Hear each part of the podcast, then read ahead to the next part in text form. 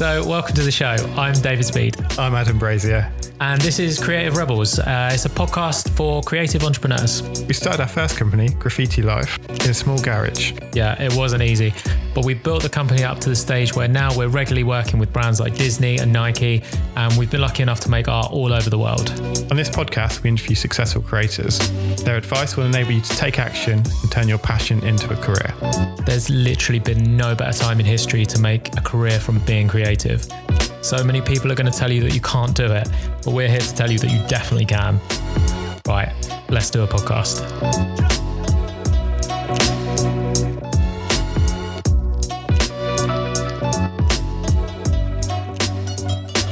Welcome back, team. Oh, he threw me for a loop there. Thought you were going to say welcome back, Rebels. Yeah, I thought I'd change it up a bit, just be a bit exciting. Nice, how are you? Good. Yeah, good. I am over the bloody moon because I just spent all morning playing with dogs and cats at Battersea Dogs and Cats Home. Oh, exciting. Did you actually Yeah. get to play with some? Yeah, yeah, yeah. Oh, amazing. Yeah, they were taking me on a tour around the building, and you get a certain way, and then you then they're like, "Oh, look, here's so and so. Oh, they've got a puppy with them," and then you stop and play with the puppy for ages, and then you walk another two feet, and there's another person with a dog, and it's just like it's like that all the way around. It's Oh, amazing. It's so cool. Well, I think we're going to be working with them, and can't wait to do that. I think it's going to be amazing. Basically, they were telling me about their new campaign. Yeah. They're they're really pushing that getting a rescue dog is a really really good thing. It's better in a lot of ways to actually get a rescue dog because they've been like vetted by a vet um, Yeah. and like checked over and all of that sort of stuff. So you know that you're getting like a really a, a good dog. Especially if you're getting a puppy or a kitten or something, it's good to know it's not been from like some farm or something. Yeah, yeah. So yeah, so absolutely looking forward to to possibly doing something with them and like raising that awareness around all of the amazing stuff that they do. That would be super cool. So yeah, I feel happy. Just played with puppies all morning. Amazing. I wish Yeah. I'd been doing that. super fun, super fun. And and like I'm not really a cat person, but on the tour, like you go through all the cattery. Yeah. And um like yeah, those Yeah. kittens were so cute. The thing is, I've never been a cat person, and one of my best friends used to work at Battersea, so we got to foster seven kittens for like a month or two. It was a long time. Yeah. Um, and I seriously became a cat person then. Just like playing with them every day was just Yeah. amazing. also really excited because we've got our second Apple Store Covent Garden Meet Up Rebels in Residence event coming up. Yeah, like super hyped for this guest. Yeah, we're going to be diving into Instagram with Sara Tasker. She's a bit of an Instagram expert. She's got a book, hashtag authentic. Yeah, we've done uh, we've done one session so far with Alice Liveing, and that was super successful. Met loads of you guys, and um, it was so good, just like diving into all of your questions and everything, and like actually helping people in real time, which we love. So, um, and we just think that you guys are going to get so much from uh, Sara Tasker. So We'll be posting on our stories on Instagram how you can register to to come along to these events. And and the, yeah, this one's in Covent Garden, so hopefully see you guys Yeah. there. If you're curious about how to smash it on Instagram, she's literally written a book about it. yeah. Another busy week of um, people sending us messages. I feel like we've received so many messages and reviews this week that are just bloody heartwarming. I think is all I'm going to say. Oh, why is that? I think this week specifically has been so many people just telling us they'd just started their journey because Yeah. of listening to our podcast. And I think that is amazing. Like it really kind of gives reason and motivation for us doing this to see like we're actually changing people's lives and people are actually putting things into action rather than just thinking about them. Yeah, and I, th- I think you are responsible for what you do. It's like it's lovely that you send us a message and say thank you, but like you don't need to thank us. Like you did it, and Yeah, that's that's the thing. You're the one who chose to listen to us because you knew what you'd get out of it. You just needed that little push. Yeah, yeah, it's re- it's really inspiring. Like, um, yeah, I see what you mean. Actually, yeah, I I one of the. Did you read the message from um the dude who just sold his first print? Yes. Yeah, that was amazing. I think he just set up an Etsy store or something like that, Yeah. and uh, and had sold a print, and um, was just like he never he never thought he would have a creative uh, creative kind of side Outlet, yeah. Side project or something, let alone actually kind of sell something. Making money So, from yeah. doing something that he loved. Yeah, which is amazing. So um, and and just so much more possible than than a lot of people think. We got another message this week from someone who it was basically it was a lot of questions. So I thought we'd kind of like go through a few of those today because they're all kind of tied around the same kind of thing, which is effectively branding. So she's setting up a business, wants to know how to design a logo that somehow ties into her brand ethos and what it's all about. So Yeah, that's hard. Getting the logo right is hard. it is hard. And I think before the logo's even thought about, like you just need to make sure your branding's on point, like fully understanding like why you're doing it. Uh, How can you have branding without a logo, Adam? I'm glad you asked, David. A brand, a brand is a lot more than just the mark. Like when you think of Nike, you don't just think of a swoosh. Yeah. You think of everything else that's attract like tied around that. Yeah. It's not like the swoosh is almost kind of irrelevant. It just shows you. It, like that swoosh takes on w- way more of a meaning than just The being, swoosh, the swoosh embodies their whole message and movement. Yeah, and if they wanted to change that, they could, and their mark would stay the same, which is really interesting. Because I imagine if you look at them over the years, like you look at all different brand companies, like their their strategies and their kind of target audience really changed. Like especially like if you look at Adidas over the past few years, they've gone from being something that I kind of saw as like being a bit uncool to really kind of like doing like a lot of youth campaigns and becoming like a relevant brand. Yeah, it's amazing, isn't it? And and a lot of that's been done through sort of influencer marketing and and the people that they've associated themselves with. Yeah, absolutely. When you start to think of your brand, there's a few questions you need to ask and really get down a, like a solid answer to each of these. Uh, this is what we do when we do branding with people. Firstly, I think working out how your community would describe you, like in a single word, if you can break that down to what your audience would think of you and like kind of have that word in your head.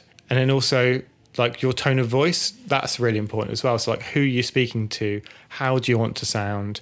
There's so many different elements to a brand rather than just an actual visual. Yeah, tone of voice is really important, isn't it? I think yeah, you need to to think of your brand as an as an entity with its own set of rules, its own the way it wants people to feel about it and the way that it wants to empower the world and help the clients that it's serving. Yeah, you definitely need to work out your impact. I think that's a really important thing too. Just working out like what your brand is actually doing. Like if you look at something like Lidl or Aldi, their idea is to save you money because that's like they're not trying to be a luxury brand doing a certain thing like they're really specifying in their impact and like when you're starting a brand how will that impact someone else Yeah, I, I, I don't know if it was. Um, I think maybe we were talking with um, Debbie Millman about this off mic, but there's the example of of when KFC tried to go for the more like gourmet diners, Yeah. and it just didn't work because that's their product isn't for them, and Yeah. they're they're much better doubling down on the people that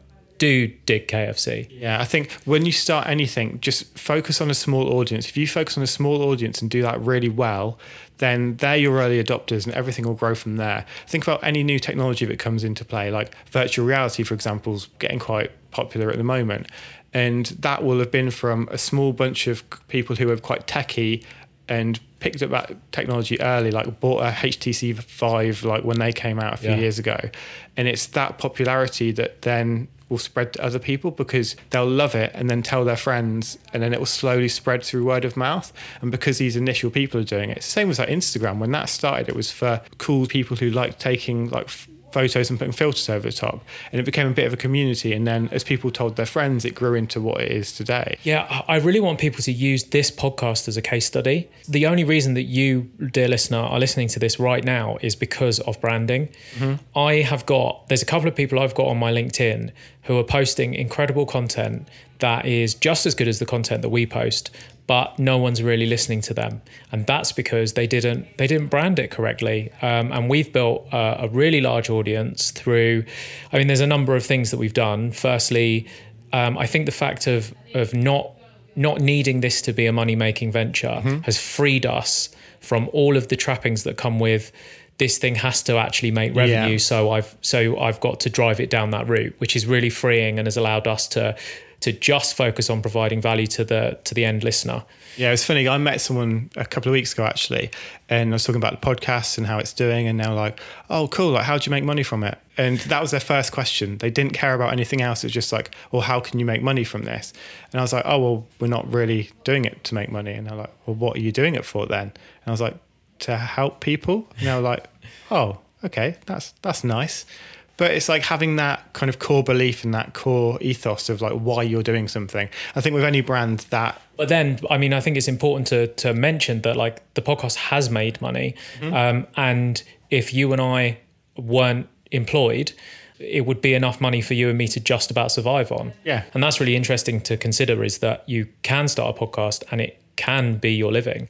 Um, it's just that's not something that that we've chosen to do. So literally, this podcast started with zero listeners, and we had to present it in a way that said, these are people that you need to listen to. We needed to convince our guests of that so that we got big name guests and we had to convince our listeners. And that that just came down to branding and and look at what we've done. Look at our logos, look at our, our feed on Instagram, look at our website. Like, yeah, everything is uniform we have like a, a, a, strong logo that kind of says that we're disruptive. The logo doesn't make sense mathematically, so I don't make sense mathematically. So, so that that that works well. And that was that was kind of in the beginning. That was we that was the first thing that we did is like how is this going to look? And and the way that we did that was by looking at other podcasts knowing that we wanted this to be a number one podcast and saying, well, what does a number one podcast look like? And what's our version of that? Because I don't think we look like any other podcasts.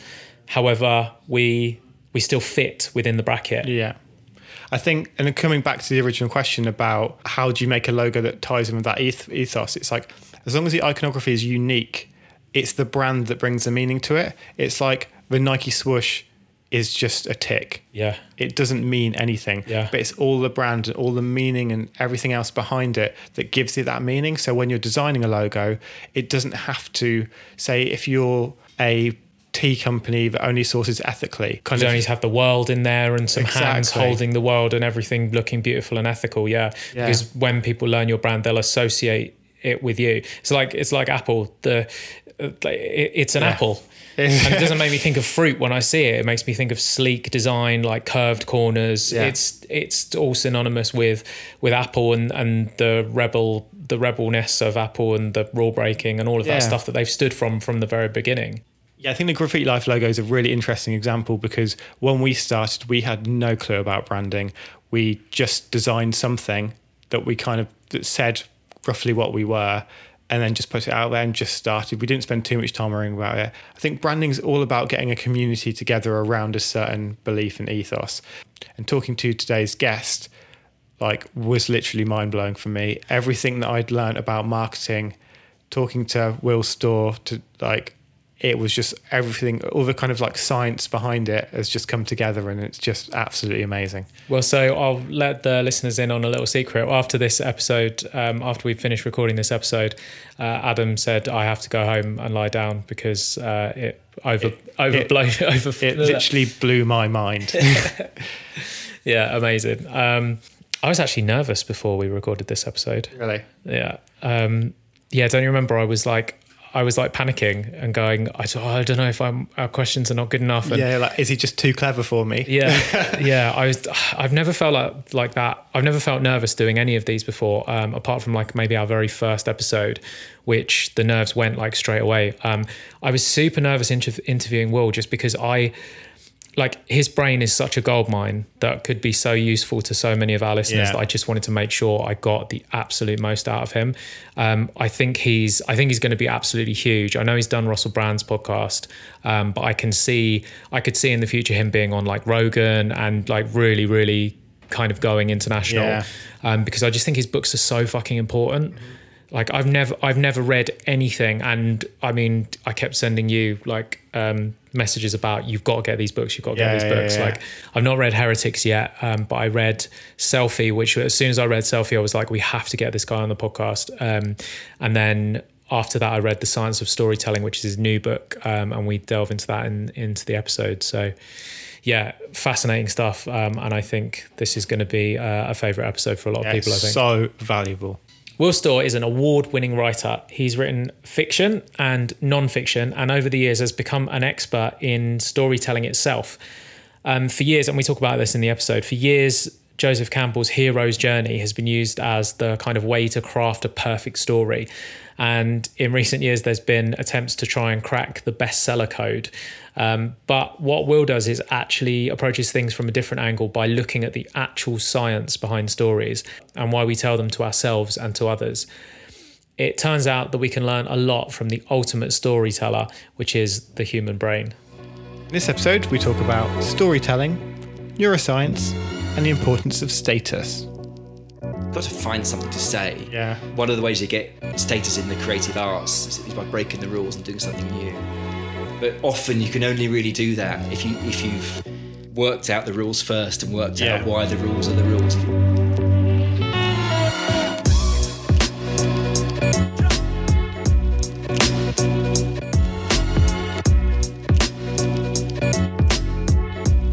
Hi, Will.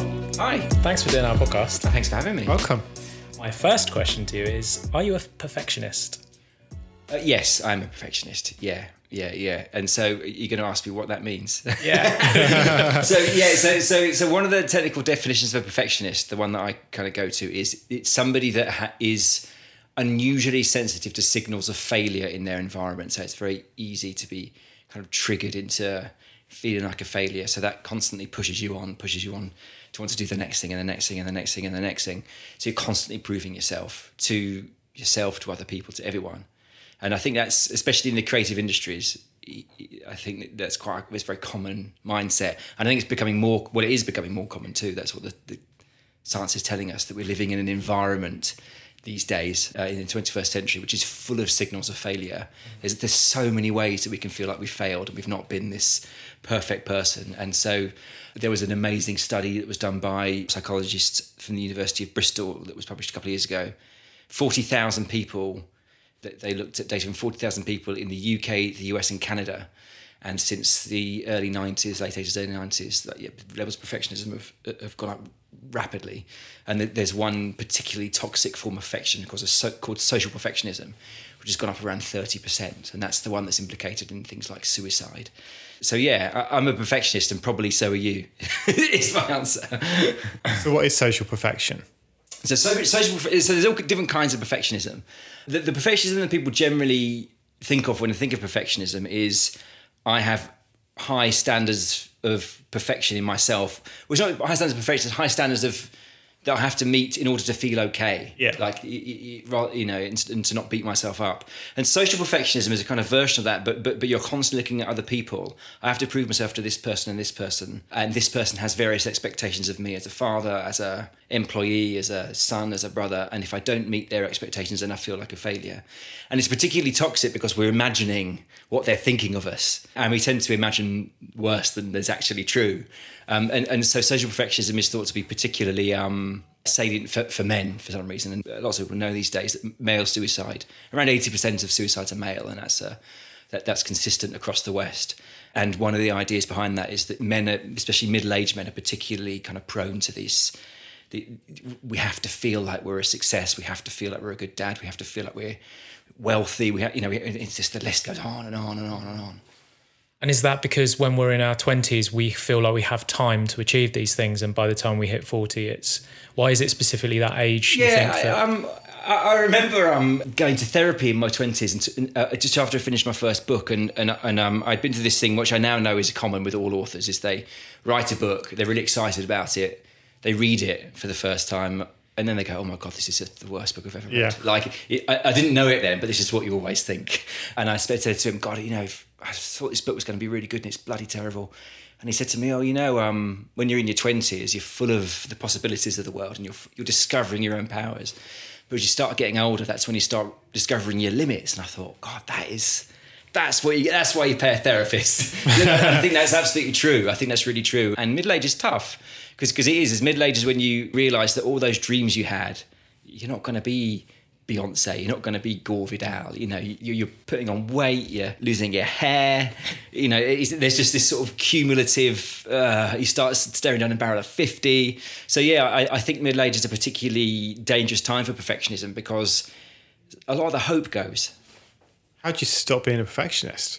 I suppose a question you probably must be asking yourself all the time. I think the really important thing is to understand this idea of the perfect self that you have in your head Yeah. is a lie. Mm-hmm. It's not true. And it's a particularly toxic lie in our kind of current culture because we live in this very individualist culture.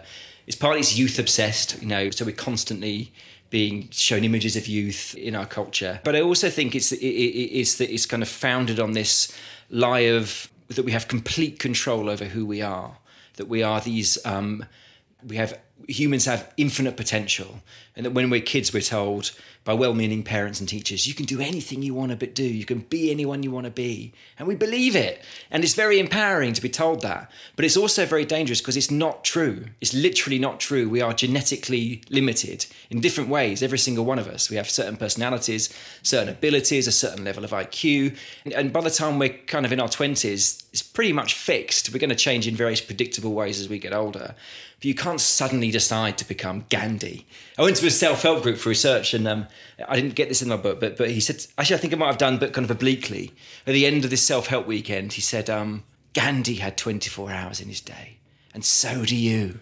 So what's stopping you? And everybody went, yeah, oh yeah. And you, le- you leave thinking, I'm going to be Gandhi. And then you realise, you know, three, three weeks later that you're not Gandhi. You're still, you're still fat. and, um, and then depressing. But that's the lie of our culture. That's the lie of Western individualistic, especially neoliberal culture that we have to, that we're constantly being told this live you can do anything you want to do and be anyone you want to be and but you can't be so we're all setting ourselves up for a fall we're all we're all being told we can be perfect and when we fail to be perfect we blame ourselves so that's that's very interesting given that the kind of overarching theme of our podcast is to encourage creative people to reach their potential and we are very guilty of saying we did it so you can do it and I've heard you talk yeah. about that before yeah. of the of that person can do it so I can do it and mm. that being kind of a dangerous trope. But so then what do, what would you then say to say like say you've got kids do you then tell them straight away from when they're young you will never be beyonce or do you do you see what i mean it's like we we like our mission with this podcast is to try and empower people yeah. and to get them if they're stuck in a shit job that they hate to get them to think well if i work three three years on my side hustle that might become yeah. a, an outlet and i might be able to do something and we've certainly had failures along the way and yeah. a lot of luck and so it's um, I don't know what I'm really asking you. No, but... no, I get it. I get it. So, so one of the I think one of the really important things there's a kind of way that we think about the truth and the way that we think about facts in the world, and that and that is that there is such a thing as the perfect truth. And we're always looking for the answer: is this thing good or is it bad? And most things are not good or bad; they're a trade-off, and this is one of them. You know, so, so the question is. Is telling our kids they can do anything, good or bad, and the, and the answer, the kind of frustratingly kind of oblique answer is it's both. It's good and it's bad. It's very empowering, but it's also dangerous. So there's no there's no right or wrong answer. There's no you should or you shouldn't do it. But but there is a just be cautious. And so one of the things that psychologists say is that is that it's really great to reward your kids when they show effort. And it's really great to see what your kids are really interested and really passionate about yeah. and, and and push them in those directions. You know, I had these parents that just made me because they, they, they, were my, my, parents are both music teachers uh, and um, they both made me take piano lessons and I hated piano lessons. I was crap at it. I was rubbish at it. And I remember just getting in so much trouble like uh, to the extent where I ran away from home when I was a kid because I was too scared to come back because I couldn't play this thing on the piano. And it's like that's what you shouldn't do because I had no interest in playing the fucking yeah. piano. And so that's that that's the mistake. And so one of the things that I've kind of taken away from all the research that I've done that, that's really stayed with me is this kind of fundamental about what all humans are seeking.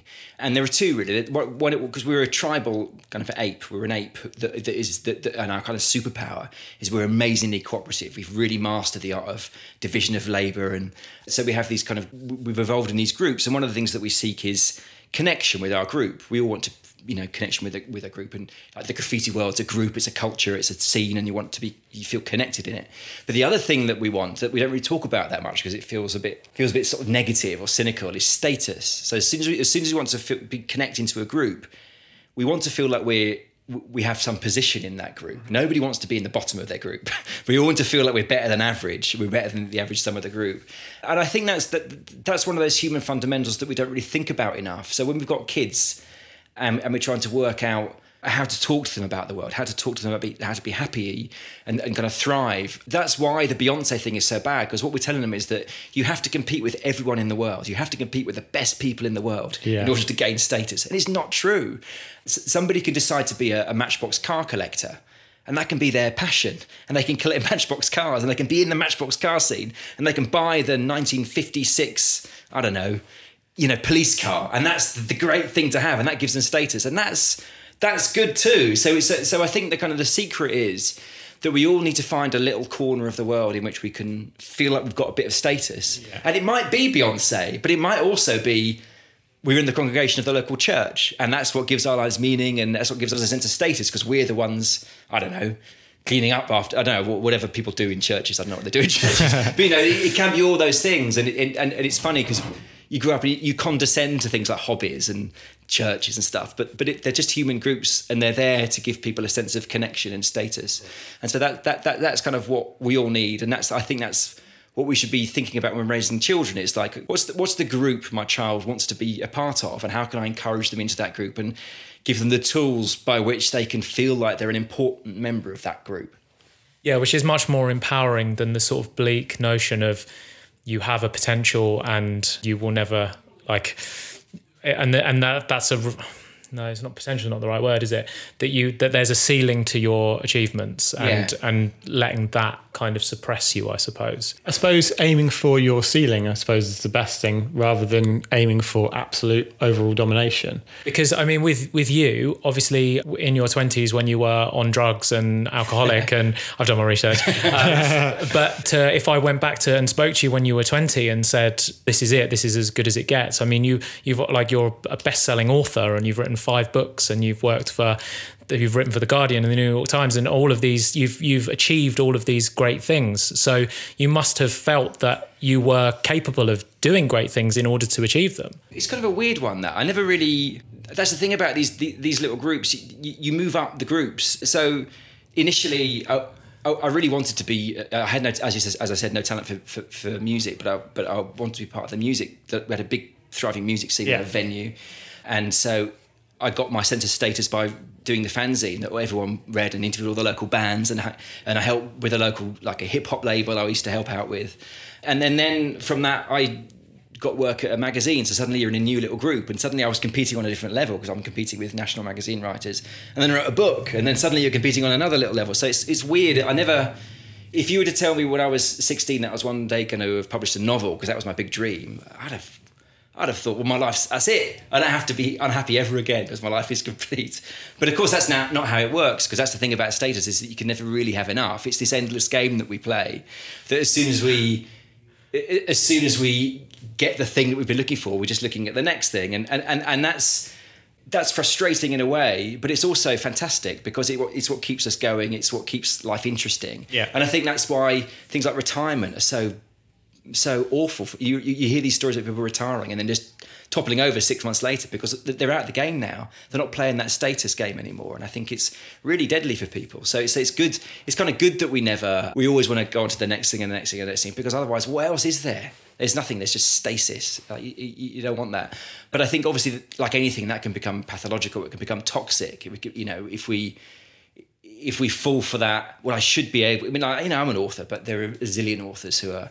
You know, I'm very aware of the authors who are selling more than me and in, are in my peer group. You know, I feel like an idiot compared to them, and, and you know, and, and you know, and, and like anybody, you kind of obsess, obsess. Well, have they got this, and I haven't got this, and that's that's just what motivates you, and pushes you, pushes you on. But you've got, I think, you've got to have that sense of distance. You don't get sucked into it too much that you realise it's just a game. As, as the great Bill Hicks said, it is just a game. It's just a ride, and don't try not to take it too seriously. Yeah. Um, so what where then would your advice be to to say say to a young writer who's just starting their their career? Like how would you go about knowing what you know? I feel like that's it's quite difficult for you to give advice because you've got so much um, almost weight behind knowing all of the science that's going into our decisions and Yeah, I, I think for writers specifically, the, the, I, I think the, the mistake I made and, and the mistake a lot of writers who I was in my twenties with made was was that you want it all too soon, and what you want is that that you want to be A. A. Gill or Caitlin Moran, and you're just not you're not there yet. and so so what happens is you overwrite, you're too ambitious, you try and break the, break the rules all the time, and end up just writing gobbledygook. And, and I and I think the, the mistake that I made was not actually doing the hard yards and learning the craft of it first. You've got to find something to say. Yeah. And, and you, I think like all like any creative pursuits, you, you want to. One of the ways you get status in the creative arts, whether it's graffiti or writing, whatever it is, is, that, is, is by breaking the rules and doing something new. But often you can only really do that if you if you've worked out the rules first and worked Yeah. out why the rules are the rules. If, if you get what I mean, there there are very few kind of prodigies who just come along at 23 and just manage to break all the rules and do something amazing straight away. I I think you've definitely got to learn your craft fully before you start to break off. Like, Yeah. if whatever you're doing, like learn it and master it, and then create your own thing out of the back of it. Yes, I think that's exactly right. Yeah, yeah. do you think anyone can be a storyteller? Yeah, I think so. They, they can because storytelling is what we're doing all the time anyway. Like story isn't something that was invented by kind of Charles Dickens or Charlotte Bronte or whoever or Homer. You know, the brain is the storyteller. We, we, we're living in a story every single day. That, that there's this great line by this very famous British neuroscientist called Professor Chris Frith, and he says that the trick the brain makes is to make us the invisible actor at the centre of the world, and that's what it does. That's how we, that's what gets out how, how we get out of bed in the morning. You know, it, it kind of puts us at the middle of the middle of the world, makes us feel like the most important thing in the world, that the whole world is universe is revolving around us, and gives us these goals to strike out for and obstacles to jump over and villains to vanquish and allies to help us along the way. So the stories that we tell in fiction are constructed in the same way as the, as the story that the brain tells of our everyday existence. And so it's like the story people sometimes, sometimes you hear it said that the, the, the, self is a story and that sounds like this kind of very woo woo kind of Deepak Chopra ridiculous thing to say. But it's really true and, and to understand how it's true you've got to reverse it. It's not it's not that the the brain mimics stories it's that stories mimic the brain. The, re, the reason we tell stories in the way that we do is because it, it, it kind of mimics the way the brain processes reality and, that, and that's how we understand stories because they, they make intuitive sense to us yeah, and the fact that because um, I've heard you talk about this before, that our brain's encased in a so our brain is is interpreting the world, but has never seen the world. The brain has never been outside of our head, so it's only getting the signals that we're inputting to it. Yeah, that's the one. That's one of the kind of really disturbing things about neuroscience, and it's one of the things that once you know it, it's very, it's, it's, well, it's kind of weird because you know it's true, but you, you can't you can't absorb it because it's too weird. So you just instantly kind of forget it, and that and that's that's the fact that yeah that we don't have any direct access to reality. That the brain is encased in in the skull, and what happens is that information from the from reality, outside reality hits the senses, and the senses just gets this kind of white noise, this storm of information, which it translates into billions and billions of electrical pulses. And the brain reads these electrical pulses in a similar way to a computer reading code and conjures this hallucination for us and says this is real. But it's not it's not real in the sense that our eyes aren't windows. If you think about it, it's obvious. Information only comes in one way, that's in. So we're not looking out of anything. And so of course that that that, that raises all these mad existential questions like how do we know what's going on around our bodies? So one of the kind of crazy things to, to find out is that our eyes, what we think our eyes are these windows we're just looking out at the world. It's not. Our eyes are, are a bit crap. They only give very limited and partial information to the brain. And, and they're only able to pick up one ten trillionth of the available light spectrum. So there's all this stuff going on around us all the time. We just can't see it. Like a black and white TV can't pick up color. We just can't see it. We haven't got that. We, we like any animal, we can only experience the stuff that's essential for our survival. Um, so, so a couple of the ramifications of this is that the first stance, there's no color in the real world. So color is a special effect. If you outside our bodies, there's no color. Atoms don't have a color. Um, what happens is that light waves hit the eye, and and our kind of visual equipment measures the length of the wave. And depending on the length of the wave, it just goes, well, that's a red, that's a blue, that's a brown, and it paints it onto reality as a special effect in order to help us interact with the with the world more easily. One of the kind of dominant theories is that evolved when we were in the trees living on berries, and we could it was to, so we could tell what's a ripe berry and what's not a ripe berry. Another one is sound. Like if a tree falls in a forest and there's no one around to hear it, does it make a sound? And the answer is no.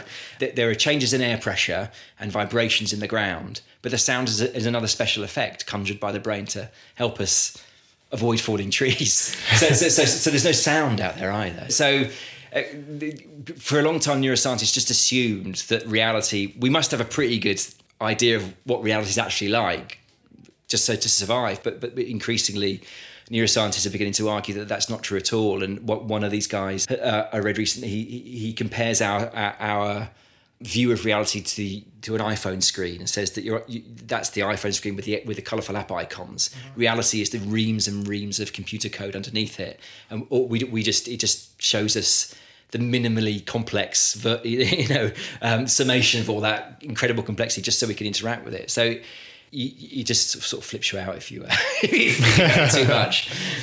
Yeah. So like one of the things about color, which which really freaks me out, is that is that every color that we see is, is a combination of one of three colors because we've got these three color cones in the back of our eyes. So it, it uses those as like crayons to like paint everything. And some birds and insects have six or seven color cones. So you can imagine the, the world that they experience is this multi, multi, multi, multicolored world. Like bees can see the electromagnetic structure of the sky. I mean, ima- you can't even imagine that. Hey, it must have been amazing. There'll probably be a chip one day that will pop into our heads Yes. so we'll be able to see it all. Bee vision. Yeah, yeah. yeah. Our brains are um, crazy. So, if we are living in a hallucination, then is storytelling our way of making sense of this information that's coming into us? Well, with the hallucination is the is the, is the set. It's, it's the film set of the story of your life. So, and it's more than that. It's it's your sense of self too. So you're in the middle of this kind of story world, and yeah. So so uh, one of the things that's interesting is that is is that um, our kind of perception orients itself around the goals. So in story, the story tends to follow a protagonist on a goal. You know, Luke, Luke Skywalker trying to find the Force or whatever that goal is. And it's the same for us when we are moving around the world. It, when it's raining and you look out and you're in the street, suddenly you see the world in terms of places of shelter. That's so our our perception and our, our orients itself around our goals. And there's a, a, a very well known but kind of mad phenomenon in psychology known as change blindness because we, we're so focused on our goals, we, we, we don't we don't notice like massive changes, things that have changed. And um, one of the ones, it's always in the Daily Mail, they're always doing this. The, the, the subtext of the story always is how stupid men are. and, and what they do is they get um, a woman to ask a man directions, and then he's giving directions, and then they, the woman ducks behind a counter or something, and, and then uh, her identical twin comes up with a completely different set of clothes on, and the men, the men never notice. And it's not that men are stupid. it's just that it's just that we we can only see the hallucination that we've only got a certain bandwidth and if if there are too many things going on outside that bandwidth, we just we're just not aware of it. They just become invisible to us. So uh, in the Science of Storytelling book, I talk about this study that they did looking at change blindness in in police officers, and they found that I forget the exact numbers, but but at least I think something like a third of experienced police officers and more than that of trainee officers failed to see a gun, a weapon in open on, on a dashboard in a simulated police stop because there was there was all these other things going on and Yeah. their perception just didn't see it. So it's it's a serious business, change blindness. Is there a to take advantage of that? Yeah, well, I think that's what Derren uh, Derren Brown is is really good at doing that stuff. I remember in an earlier bit of the series, season of one of the, his first shows on Channel Four. There was the thing where he he managed to get bookies at a racetrack to pay him money Yeah. by um, overloading their. I think there's like five or six things we can be aware of at the centre. So he asked lots of different questions, banged on the side of the, the their window, and then that distracted them. And they said, "Oh, you you were just paying me out for this thing," and I. Oh, okay, okay, and and so I, I'm I, obviously I don't know how that worked, but it seems to me that he was just overloading their perceptual kind of bandwidth, Yeah. and then they just flip into this automatic. Yeah, you can see they're just confused at the time, and they're just they're just sort of grappling for what am I supposed to be doing? What's going on? It's incredible, isn't it? I've seen him pay for pay for things with um, like they were the same size and shape as a, of a dollar bill, but completely blank and white, and just just pay for things with those and completely get away with it. I think I think I remember him buying a cake or something, and he was like, "Oh, here's fifty dollars," and it was just a piece of paper, and they said, "Okay, bye," and then he walked out, and fine. Yeah, but there must be something else going on there because my friend tried it on a train. She had she had the wrong ticket and she'd just seen this Derren Brown thing. Yeah. and he just quite easily went, "Oh yeah, it's fine, just take this." And he offered the verbal command, "Just take this." Yeah. and uh, so she tried it with her ticket. She was like, "Oh yeah, here's my ticket, just take that." Mm. And the guy was like, "Well, this is from yesterday," and she totally got busted. She was Yeah. like, "Fuck, I thought it was Derren Brown and it didn't work." Yeah, because I think I I think what he's doing is lo- he, he- he- maybe they're not showing it all. Is, is there's lots of stuff going on deliberately to distract this poor guy, and so when he's being told just take this, he just because he's just, what's Yeah, going that's on. just the last I part remember of her- specifically with the with the Garrett thing, he's he's slapped his hand up against the side of the booth, and and that was the kind of final distraction, and then. They're in this kind of discombobulated state, and It's terrifying, isn't it? Because we we like to think that we are not to be taken advantage of, and I like to think, oh, if I was walking down the street and someone tried to to fool me into doing something, that I wouldn't fall for it. But I mean, people going to to jail for murders that they haven't committed, that have been basically it's been implanted into their head that they've they have committed this crime, and then they've then believed it. That's it. False confessions is a real thing. People are, you know, people are worn down in interview in interrogations, aren't they? And they confess to crimes they haven't done. It's it's quite ex- extraordinary. But that's yeah. yeah. and we are much more susceptible i think than than we actually think we are and i suppose again that's the the story of self of of ego of thinking that we can't be fooled and when really because there's another Derren Brown one where he can perfectly predict what you're going to draw on this tablet but that's because he's been implanting the clues for a week beforehand and then they show the behind the scenes and you've been driving past posters and there's been radio ads coming on and all of these things to implant the the stuff in your head but it just goes to show how manipulative Yeah. our our brain is Yeah, there was one. There were, it was an advertising agency where they all came up with exactly the same. Is that the one? yeah, I think that's the one I'm thinking Yeah, of yeah and he had them on the on, in the cab on the way to the meeting, and there was a, a man in the bear costume crossing the zebra crossing. That's right. yeah, Yeah, it's incredible stuff. It's um, it's spooky. So um, I was really paranoid before this because we want to talk about science of storytelling, um, but because I've quite recently read Selfie as well, and I feel like they're so closely tied. So are, so yeah. when I'm pulling bits out, I'm not sure. So I know right. you've I know you've spoken about the um, people going to jail. I can't remember whether it's from Selfie or from Mm. storytelling. So apologies when I do that. But yeah, the two books I feel are are. I feel like science of storytelling was it was the obvious next step. Um, Yeah. And do you feel like that? Did, yeah. Well, the science of storytelling is based on the heretics and selfie. It's because because the heretics and selfie ended up both being books really about the storytelling brain and the self, and and um, I felt like they were kind of two halves of the same puzzle, and I really wanted to put them together in in one place. So heretics focused more on well, the way we described it earlier was clever people believing wacky ideas. Yeah, and clever people end up believing wacky ideas because the brain is this hero maker. It, it, um uh, it's yeah, it's, it, it, the most important thing for a healthy brain is to keep uh, alive that delusion that we are good, correct people who are correct in all our beliefs. You know, so so so, so we believe what we believe largely through instinct. So a lot of that is is is down to past experience, but a lot of it's also down to genes. Like we know that people with a certain genotype are more likely to vote left wing, who are more high in the trait of openness, and the people who are more high in the trait of conscientiousness are more likely to vote right wing. So so a lot of uh, our, our kind of deepest political beliefs are actually are, a product of the, the way our genome is, and and and so so really we're moving around the world reacting emotionally to stuff, and then And you went undercover with the racists. For, yeah, that's right. Yeah, so, so, so yeah, so, so, so Which must have been terrifying. Yeah, so, so on top of on top of all those instinctive beliefs is this story of well, I'm a hero. So and so we we we, we go out on this kind of cognitive mission looking for reasons why those beliefs are true. And so yeah, so so I spent um, a week undercover with David Irving, who's this. Um, revisionist historian that you probably heard of who, who um, again really smart man. Used to be used to be very well respected as a as a historian. If you read the book Slaughterhouse 5 he's, he's name dropped in there as this respectable amazing historian who, who, who you know we know about the Dresden firebombing because of David Irving's scholarship. And then he's gone on this weird journey.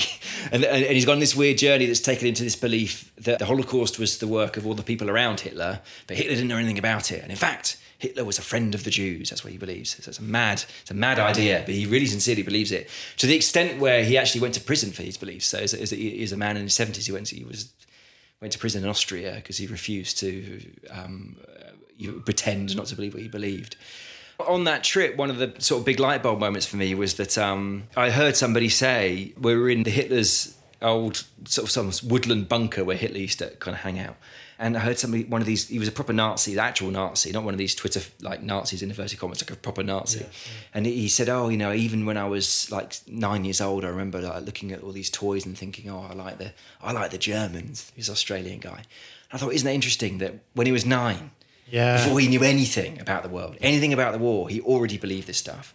And so what's happened is he's, he, he's- he, he, decided for some reason at nine that the Nazis were, were right about stuff. And, and ever since then, he's been on this cognitive mission to look for evidence that he's right Yeah. and undermine all the evidence for the people that he's wrong. And, and you know, and, and, and I'm no different. Like I remember my first ever strong political conviction when I, I was about 12 or 13 and my friend Carl I remember he was in art class with him at my, my comprehensive school and, and, I, and I was a sort of low middle class kid and he was a working class kid he said uh, if I was going to vote in this election I'd vote for Maggie Thatcher. I was like I couldn't believe it. I was absolutely furious. Like I just felt this rage rising up. And I didn't know anything about politics. All I knew was that Maggie Thatcher was evil.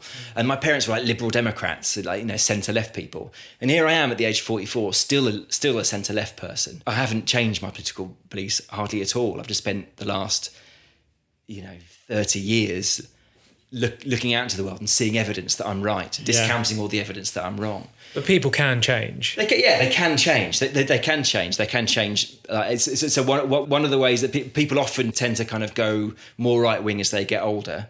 There are lots of different kind of theories about what, why that might be, but it, but it tends to be a gradual thing. And of course, some people change radically. They, they you know, they they they they, are, they they brought up Christians and they completely renounce it. So Yeah. of course that that of course that happens. But but the the general rule is that we don't massively change unless something really significant happens to us. It makes me think of um, John Cleese recently being uh, on Twitter and, and and really sad that sort of all of these comedians coming out being like, "You were my comedy hero," but now you're just slightly racist, out of touch old man. Yes. Um, but the the tweets are are that are exactly what you say. They are him justifying to himself why he's right. Yeah. and him explaining. I think the tweet is something like. Um, uh, London doesn't feel like a British city anymore. Yeah. Um, I, I I've said this before, um, and all of my friends agree. And it's it's like, I, well, I must be right because other people. and he's agree with me. Yeah. but that's it. I mean, and, and that's what I mean. That's kind of that is generally what we're all doing all the time. It's just it's, it's that whole idea of confirmation bias. We, we feel like we're going on a sincere cognitive mission to to, to find the truth about certain facts, but we're not. We, what we're doing is we, we, we look. They call it the make sense stopping rule. We, we we look out into the world in order to find the first thing that justifies our belief. And then we go, oh, that makes sense. And we stop thinking about it. So, so, so that's one of the interesting things about intelligence. So, intelligence um, intelligence makes you better at finding reasons to back up your instinctive beliefs. It doesn't make you any better at finding counter arguments. So intelligence is no inoculation against crazy beliefs. In fact, it actually makes it actually can make those crazy beliefs down to an even worse path. degree because you, you you're like this brilliant lawyer. Really fantastically good. I mean, you go on YouTube and look at some of these, uh, you know, ideologues on there, like a say Ben Shapiro. I'm no fan at all of Ben Shapiro. I'm, he's way to the right um, of, of me, but but he's a he's an extremely bright individual. He's very he, he's a lawyer, I think, or he was a lawyer. You know, he's so he's really good at going out into the world and finding evidence that he's right, and and and, and so that that's what we that that's what we all do. And and one of the one of the kind of things that that, that I've had to sort of begrudgingly admit is that is that I, I really think it's true that the left and the right don't have any, neither of them have any ownership over the truth. I, I think that the, the left have part of the truth and the right have part of the truth. And what happens is that they both kind of act in denial of the other of the other side of the story, and that's where the that's why these clashes happen because it, it's because we, we we refuse to allow the other side any part of being correct. We have to. It's that black and white. It's the storytelling brain again. They're the villain. It's not that they're wrong. It's not that they've made an honest mistake. It's certainly not that we're wrong. It's that they're evil. They're awful people. They're terrible people, and that's that's storytelling. The only people that are evil are psychopaths. These are the people without empathy. They're a minority. You know, they're a minority of a minority. They're not particularly interesting people uh, outside of horror movies. Most of us, the vast majority of us, uh, we, we want the best for the world, but we have very different ideas about how the world works. And we've spent our entire lives seeing evidence that we're right. So we end up stuck in these stories. With your knowledge of that, has that changed the way you think about things, or are you still? Yeah, it has massively. Yeah, so I don't, I never tweet about politics or anything like that anymore because I just think it's, it, it's, it, it's pointless, Uh, and uh, I find all that. And it's partly being a journalist. When you're a journalist, you, you get a, you get the kind of a a the sense of how complex reality actually is. Like I remember, I I used to work for a magazine called Arena, which has sort of gone bust, but it's kind of like a GQ kind of magazine. Yeah, I remember, My yeah. first ever story for Arena was it, we had a one page kind of newsy, quick Q and A, like quick briefing kind of page. I don't forget what it was called, and it was actually on um, should we be part of the EU or not? Like, what is the EU? Should we be part of it? And I spent a week researching this thing, speaking to all the experts. As an, a journalist, to get access to these brilliant people on all sides of the debate. And I, and I, and I still, after a week of full research, I had no idea. It was so complicated and. And yet we're supposed to vote on it and, and decide. People who don't have the benefit of a week access to all the experts. So, so so these are incredibly kind of kind of complex questions that people people act as if they have absolute certainty about what they're talking about. And, so you, you're in this weird position of uh, the Brexit is one of those ones where I cannot understand the position of people who want to leave the EU. I, I, I just I know that they sincerely believe it. I cannot understand it. I just cannot. I can't work it out.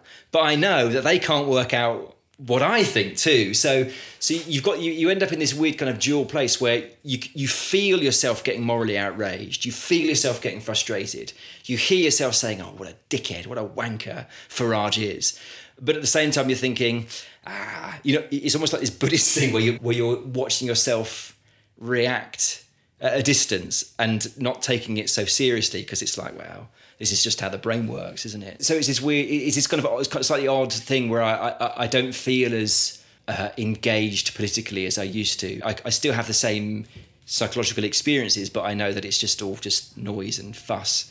That I think with social media giving everyone a voice, it's now because I I was completely baffled by Brexit because I, like you say, there's intelligent people on both sides, Yeah. and I'd I'd listen to a, a Remain video and then I'd watch a, a Leave video, and I don't know anything about economics. I don't know anything about world trade. I don't know anything about all of these agreements and things that they were talking about.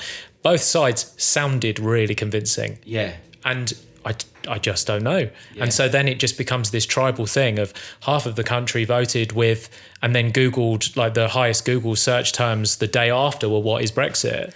And these are people that have voted to fundamentally change our country and Yeah. didn't actually know what they were voting for because Yeah. it just became Well, it's tribal. very tribal. Yeah, it's tribal. Yeah. So one of, that's one of the interesting things is that because we're these tribal animals, um, you'd think that that people believe the things that are in their own self interest, but actually we don't. We it's, it's kind of a weird way around. We we tend to believe the thing that our our group believes, so we tend to just copy what everybody else in our in the group that we identify as our group believes, and it is a kind of it is a kind of self interest because because what's good for our group tends to be what's good for us, and that's why you see people that it was always a puzzle. To, before I knew this, it was always a puzzle to me. Why do the working class people often vote for right wing parties? Because they're the ones that are destroying the welfare state, and you're benefiting from. I don't get it, right?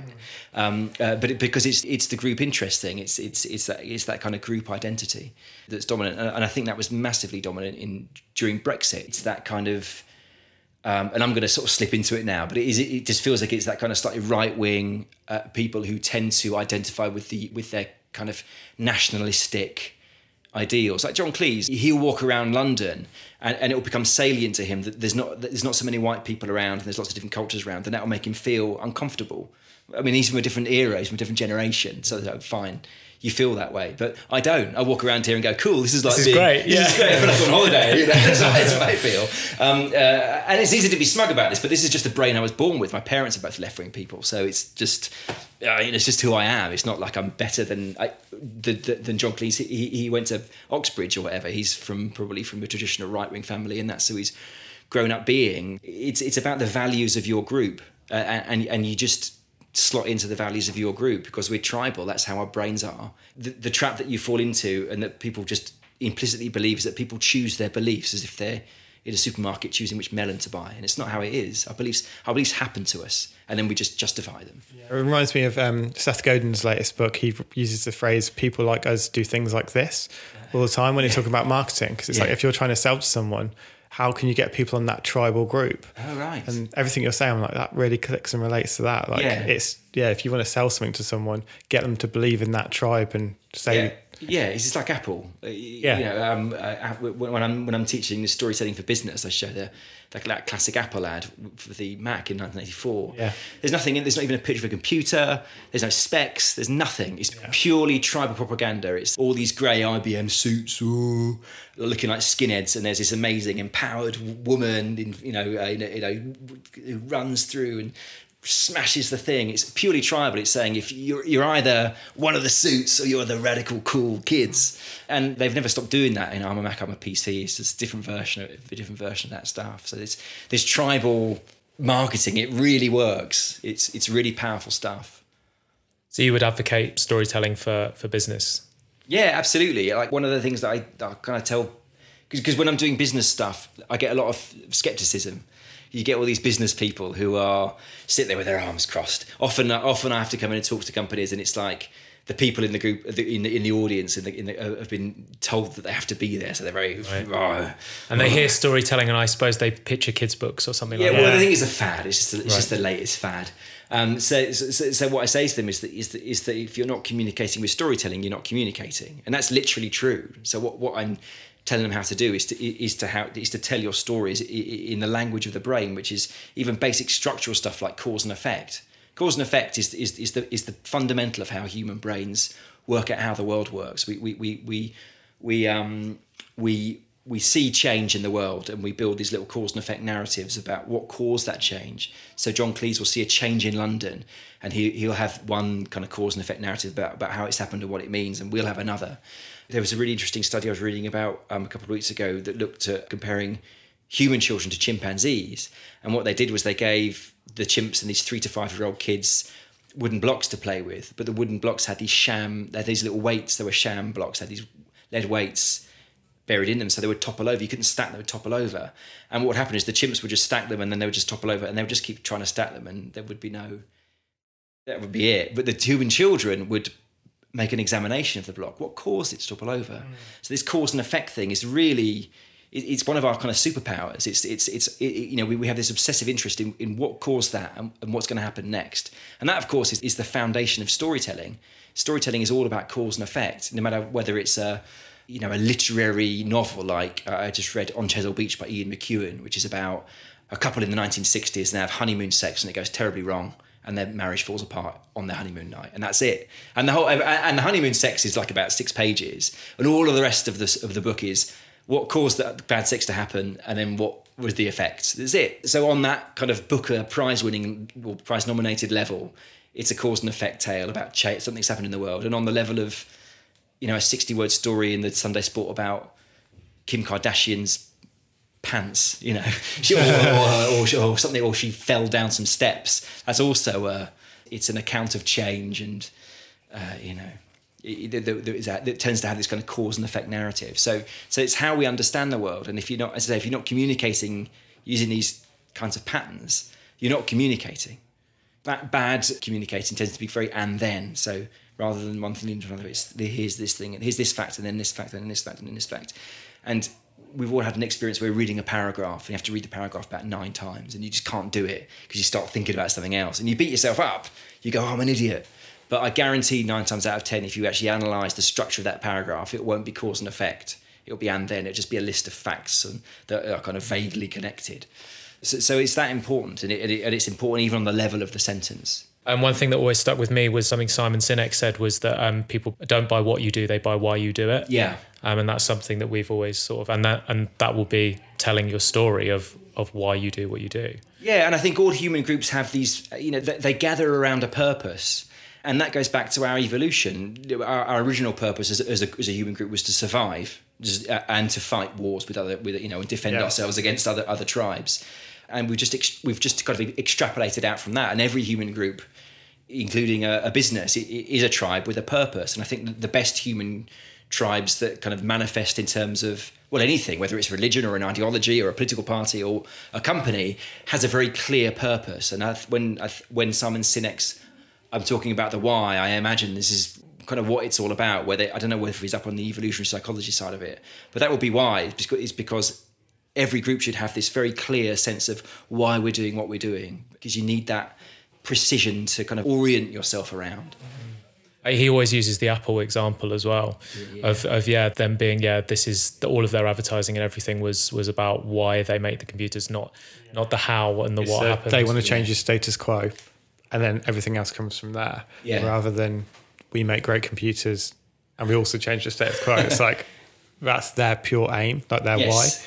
Yeah, that's it. That's it. And Steve Jobs would always talk about he wanted to be he wanted to be that the, the, kind of meeting point between technology and the arts. I think that was for me. That's what Steve Jobs is. That that was that kind of genius idea that he had. So every computer that he made was done as almost like a work of art. The fonts, the way it looked. He had this kind of art. He was an artist, and he was an artist that happened to be working in technology.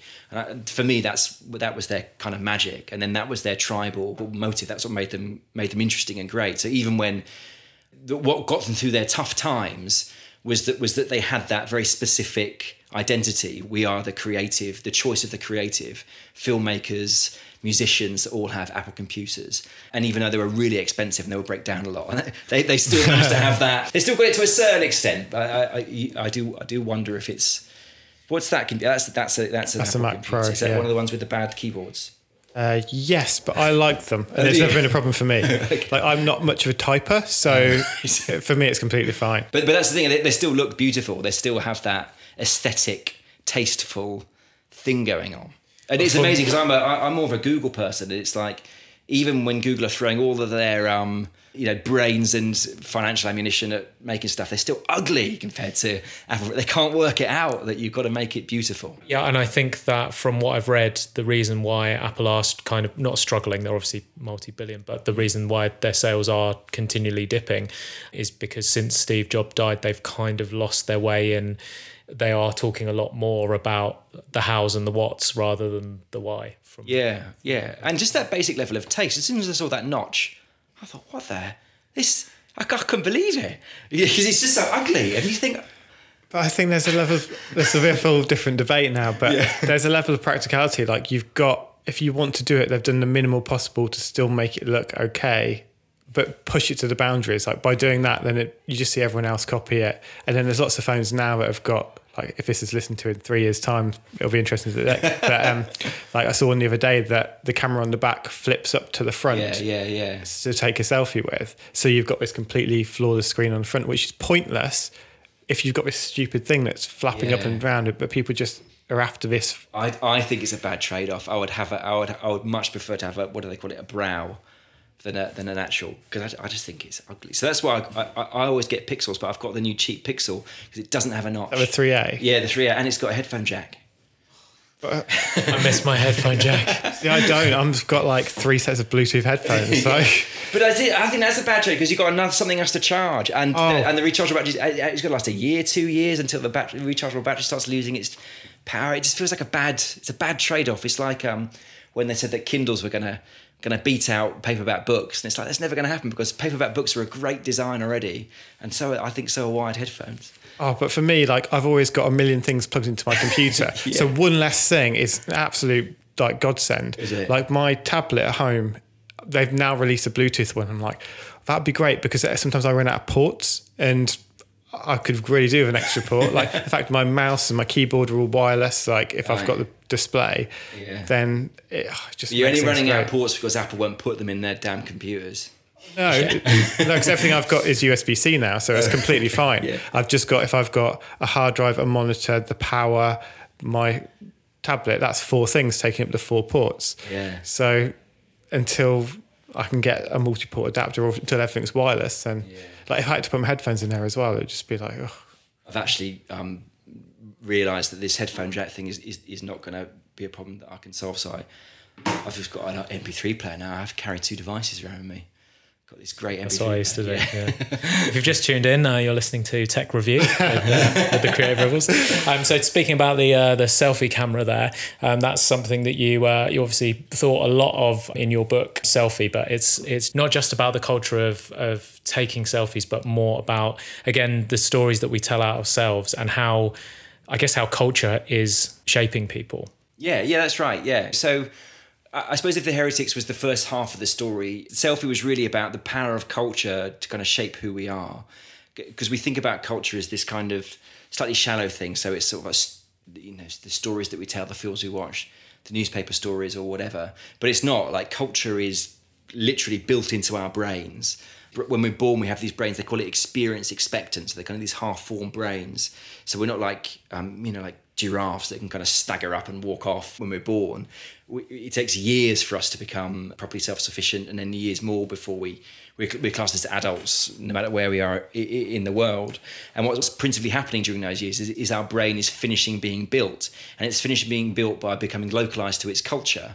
So we're working out, and, and it's essentially asking uh, just this very simple question, which is, who do I have to be in this place in order to get along and get ahead? Those two kind of human, kind of built-in motives, and of course that's because because we want different. to because we want to get along with everyone, but we also want to do better than they Yeah, do. that's it. Yeah, so, Yeah. so, so, so back, when, back when we were revolving, uh, uh, and still now, and, and this is one thing we do, we have in common with most animals uh, who live in groups is, is is that the more status we have, the better everything else is. So the more status we have, um, uh, the I'm talking about animals here, you know, like chimpanzees, bonobos, the better access to, to high quality mates, um, which doesn't sound very politically correct, but it's um, it's one of those true things. Better food, the, the more secure sleeping sites. So everything is better uh, if we have more status.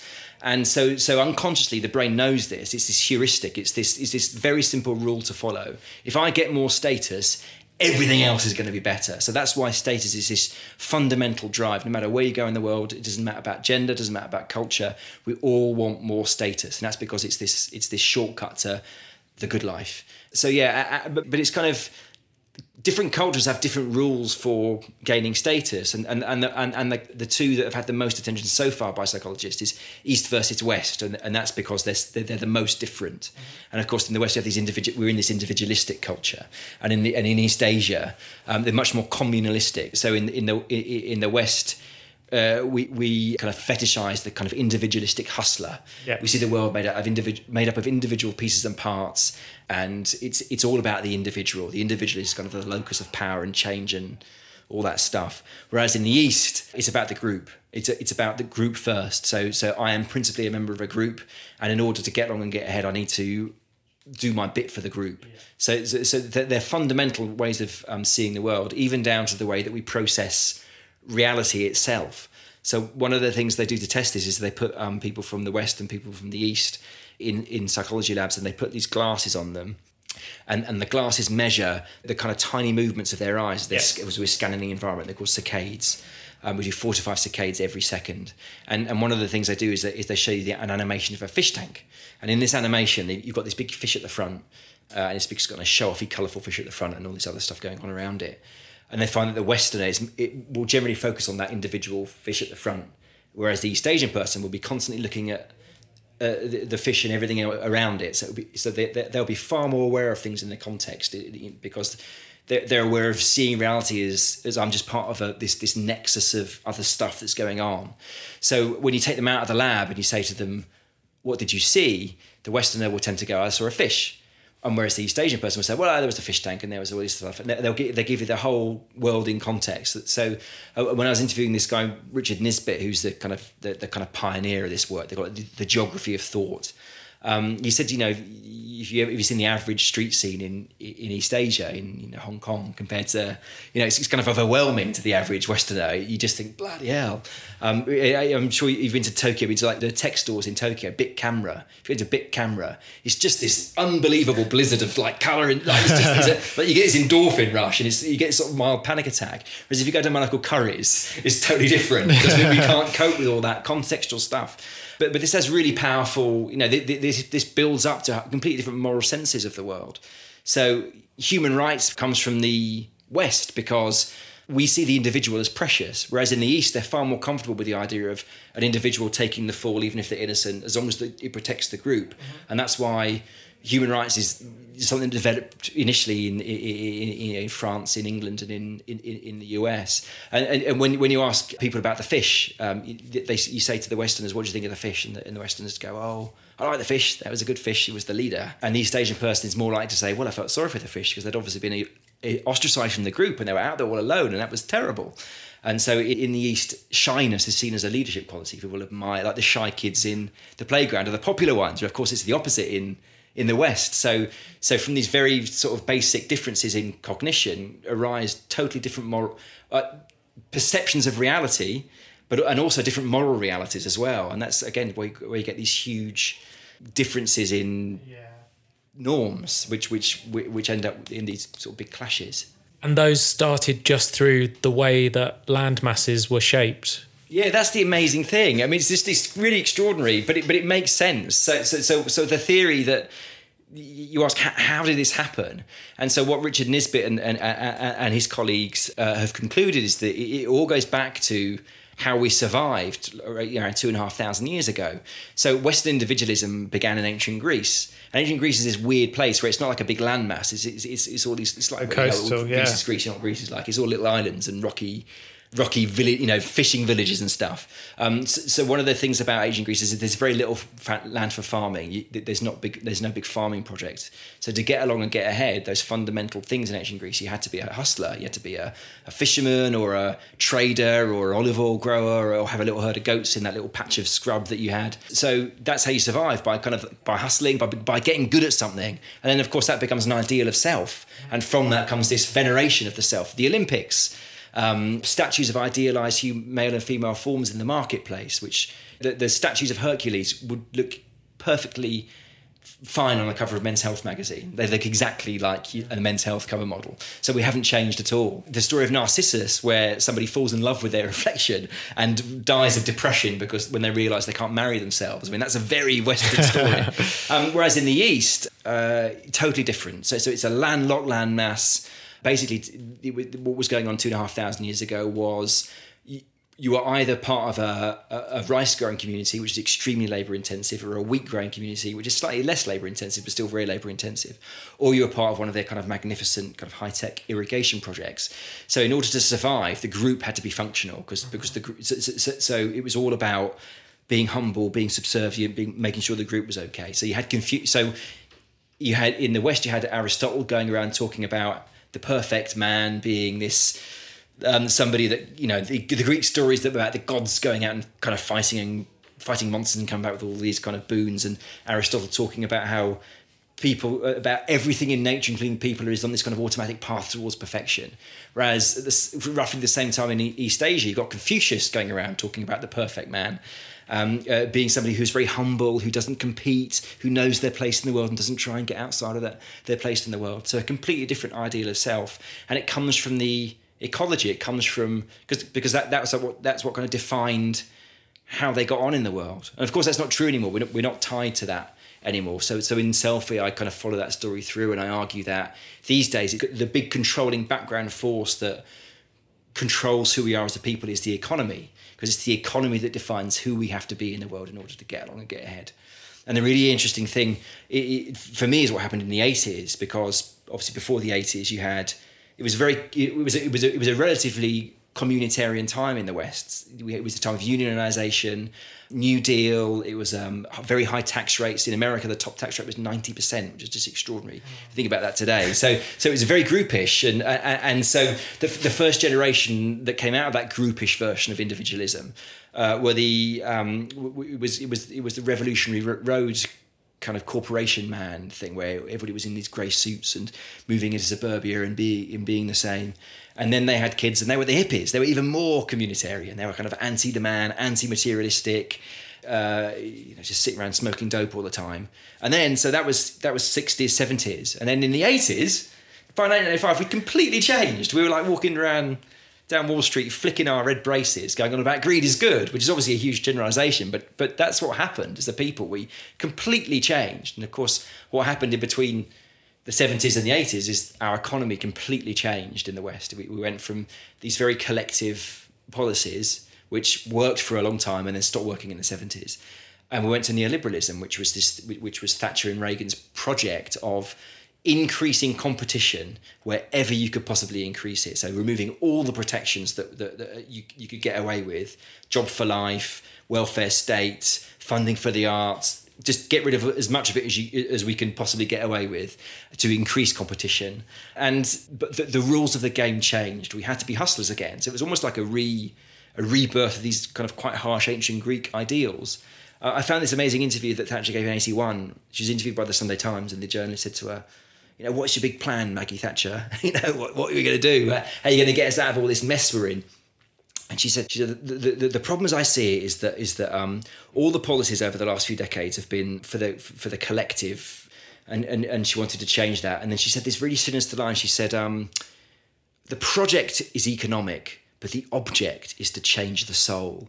Which is a really sinister thing to say because it's because it's true. That's what she did. So if you look at influencer culture now, it's Thatcherite to its bones. It's individuals with hustle going out there and making themselves into a brand, making money, hustle, hustle, gimme, gimme. It's, I mean, it's it's unbelievable. It's Thatcher's wet dream into influencer culture, and it's entirely neoliberal. Nobody relies on anybody else to. For selfie, I went to Silicon Valley and hang out in the, in the hacker hostels. with all these you know, kids in their twenties who are just like unbelievably smart, like really like terrifyingly. Like I was, I was the thickest individual in the building by quite a long way. Like it was like wow. And um, and they didn't want a job for life. They sneered at the idea of a job for life. They said, "No, I want to go and work at Google and Airbnb, and then because the project is me. I want to, I want to, I want to collect all these amazing experiences and all these amazing skills, and I'm going to hop around, and that's fine. I always think at the time that's fine when you're 20, when, when you're 23. Come back and talk to me when you're 53, because I guarantee you'll have a different view because you'll be. If that world was to be extrapolated outwards, being 53 is uh, be a terrible thing because no, nobody will want you because you'll you'll be seen as past it and pointless, I suppose. So it, it was interesting to me how, how, how they had internalized these neoliberal ideals, whereas before, when the politicians were removing a lot of the obligations for companies to look after their employees and to, and, and, and to say you can't treat these people like machine parts, they're humans, and you have a responsibility for them. And we, we don't have that so much anymore.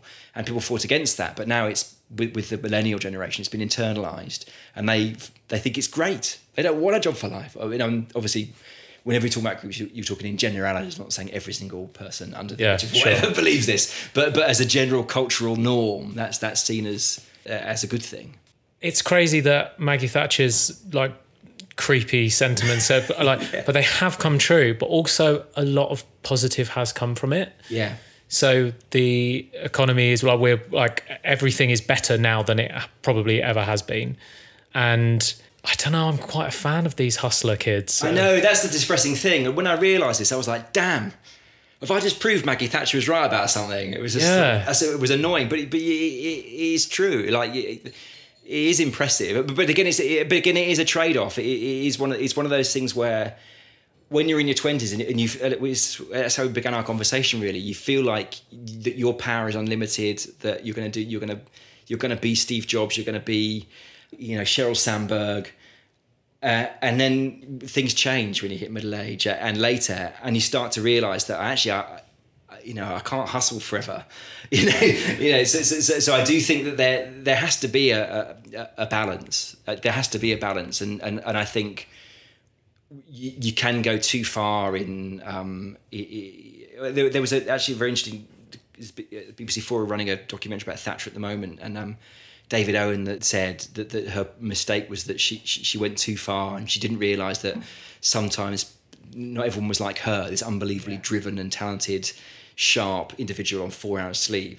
Some people need help. They really need help, and that's there's nothing wrong with that, you know. and that's what she didn't get. Yeah, that's crazy. So there's so many different routes that I could go off to, but I'm starting to realize that all just be for my own selfish. like I just want to like probe your mind about loads of stuff so um, so yeah so with science of storytelling um, i read one review where someone had said that it should almost be illegal and it was almost like cheating yeah. uh, by, by, buying your book because it was like the, the perfect kind of guide to to crafting a story which is obviously a, a lovely a lovely review I didn't see that one but yeah. yeah, yeah, it's, yeah it's really nice. Um, but would you say that there because um, it reminds me of like stand-up comedy. So there's there's almost when you talk to like comedy writers, there's almost like this uh, resistance to stand up in that stand up is a is a trick. It's a science that can be learnt of wow. standing up in front of a room and I know how to push the room's buttons. And if you're a very very good stand-up comedian, you because everything is is practiced and rehearsed and and tested over and over and over again to to to elicit this this response.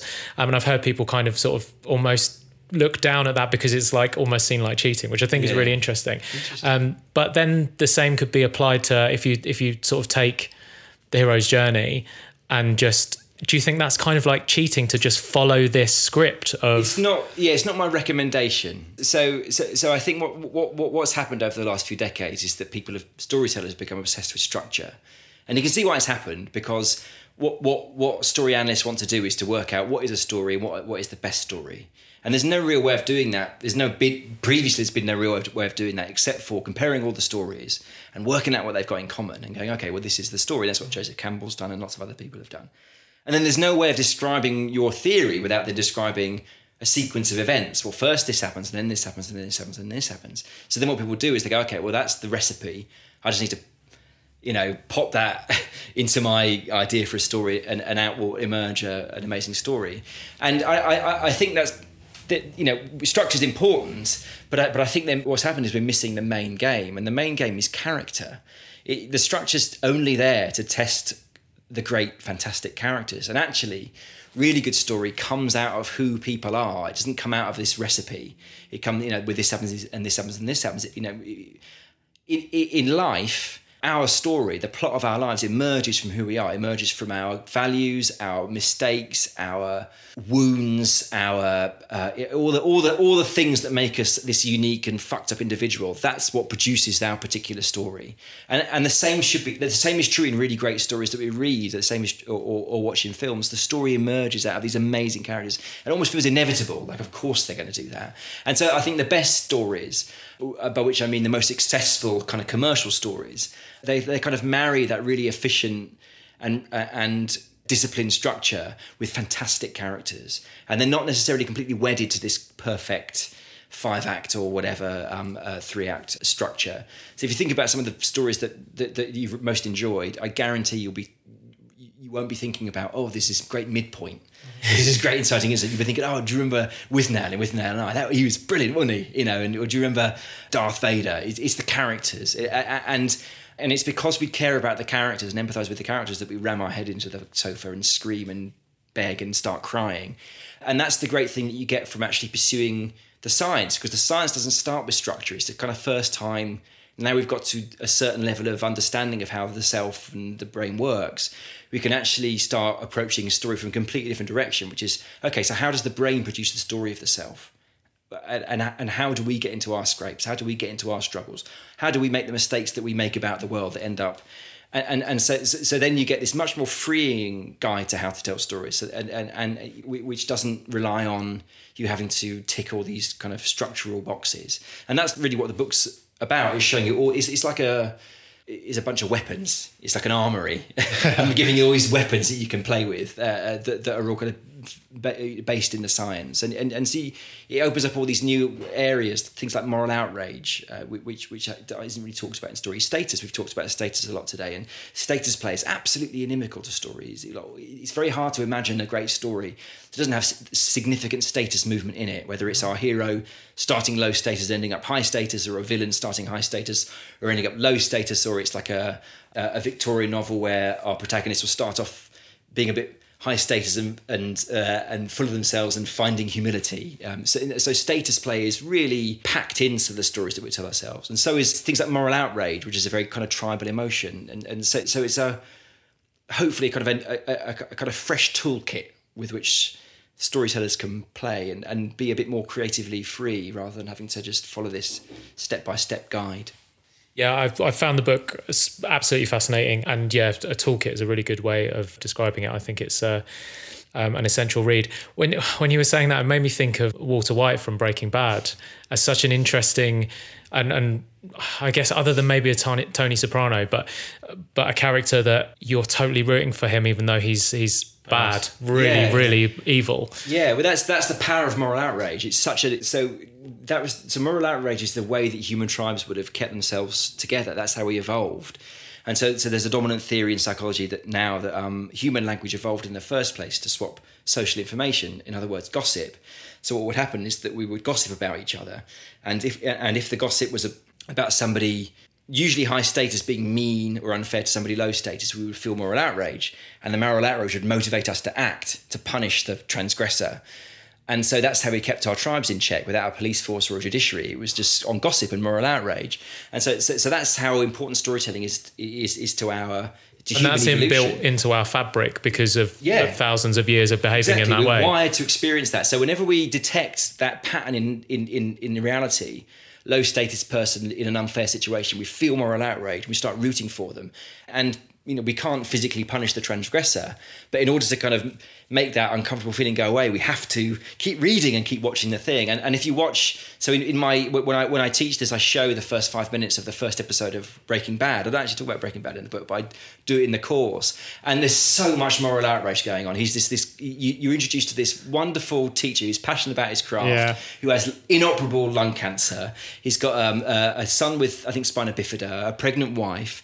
He's going to die. He's just trying to get money for them. So he's, having this secret. He's, having this, he's having this secret job as a as a car washer after hours. He's washing his car, and this obnoxious student sees him doing it and makes him shine his hubcaps and laugh, laughs at him and mocks him. Then he goes home and Hank, his obnoxious high status brother in law, it's a surprise birthday for him and he steals his beer and toasts him with it and mocks him and teases him in front of all of his friends. I mean, this is all in the first three or four minutes. So by the end of the first five minutes, you're you, you're so on his side. This poor bloody guy, it's not fair. like the moral outrage is through the roof. You hate Hank, and of course Hank's the an- and then after those three, four four or five minutes, he, he sees um, on the news this meth haul of all this money, and he goes, "That's uh, a lot of money, isn't it?" And Hank goes, "No, it's just normal. We've all meth dealers make that kind of money." And then you're in, and and the moral outrage is so effective in making us root for Walter White that, as you say, you're still rooting for him as he's literally burning Yeah. the bodies of his enemies in bars of acid. You're still wanting him to get away with it,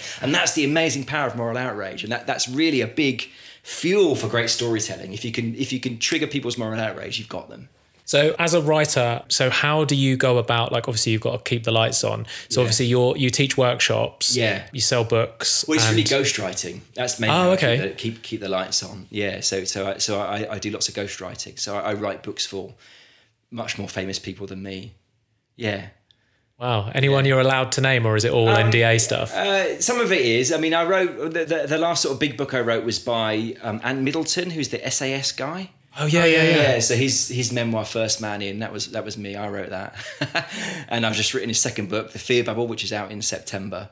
So so so and and the First Man In I wrote using the Science of Storytelling principles, and, and it was and and I mean I've never talked about this before. I, I assume it's okay to talk about. I think it is. Um, so there was a first version of that book called Point Man, and Point Man was about his years in the SAS, which is of course what everybody wants to know. Um, and then the book got banned by the MOD because, of course, it's breaking every official secrets act. Sure, yeah. Yeah. So we had this problem of how can we write Ant Middleton's memoir without talking about the SAS? And the answer, of course, is that well, it, Write a all, all, all great stories is about character, and, and and so I, you know you go back to character and who is Ant Middleton and what's his, you know, what's that thing that's driving him, and that's what I did, and and the book's been it was this crazy success. It was the second best selling hardback of last year. I don't, I know you think I don't get royalties. So if that's what you're thinking. so, so, so, so, so, yeah. So, so that's how I, that's how I keep the lights on. That's what I spend most of my time doing is, is, is ghostwriting. Yeah. How do you find time for your, I guess, side projects of writing amazing books? Thank you. Um, by saying no a lot, actually, yeah. So, so by by saying no a lot, so I'm so yeah. I've said no to Ant's third book, which I could could could have been um, quite um, profitable for me, but it's just uh, because I want to focus on my my next one. And of course, there's going to be not as much money in that, but it's it's not it's not all about the money. You've got to have a happy life. That was status. Yeah, it's about, exactly, exactly. I want to have my name on it. no, no. I mean, well, I say, well, partly, I suppose, it partly is that. Yeah, but but yeah, it's but it's it's, but also uh, for me, life starts going wrong when I say yes to too much, and, and as soon as I start feeling like I haven't got enough time in the day to do a good job, like a really good job, I, I start to get very unhappy. So it's it's about it's about learning to go. It's not about earning maximum dollar. It's about doing a great job. And in order to do a great job, you have to have some space. Especially as you know, as being creative, you have to have that kick in the can time where you're just thinking. And if you if you if you're having to churn out two thousand words a day every day for a year, two years, three years, you can't. You haven't got time to think properly. Yeah. Amazing. Um, where can people find you online? Website is willstorr.com and I'm on Twitter WSTORR at will at WStorr. Amazing. Thanks for coming in. Thanks so much, dude. Thanks for listening. We're trying to help a lot of people with this show, so we need your help to grow the community and spread our message. If you know someone who'd benefit from hearing what we talked about today, or they just need a little nudge in the right direction, pass this podcast on to them. If you want to hear more, then subscribe to us on iTunes. And if we helped you with anything, we'll really love you forever if you can leave us an iTunes review. It makes a huge difference. See ya.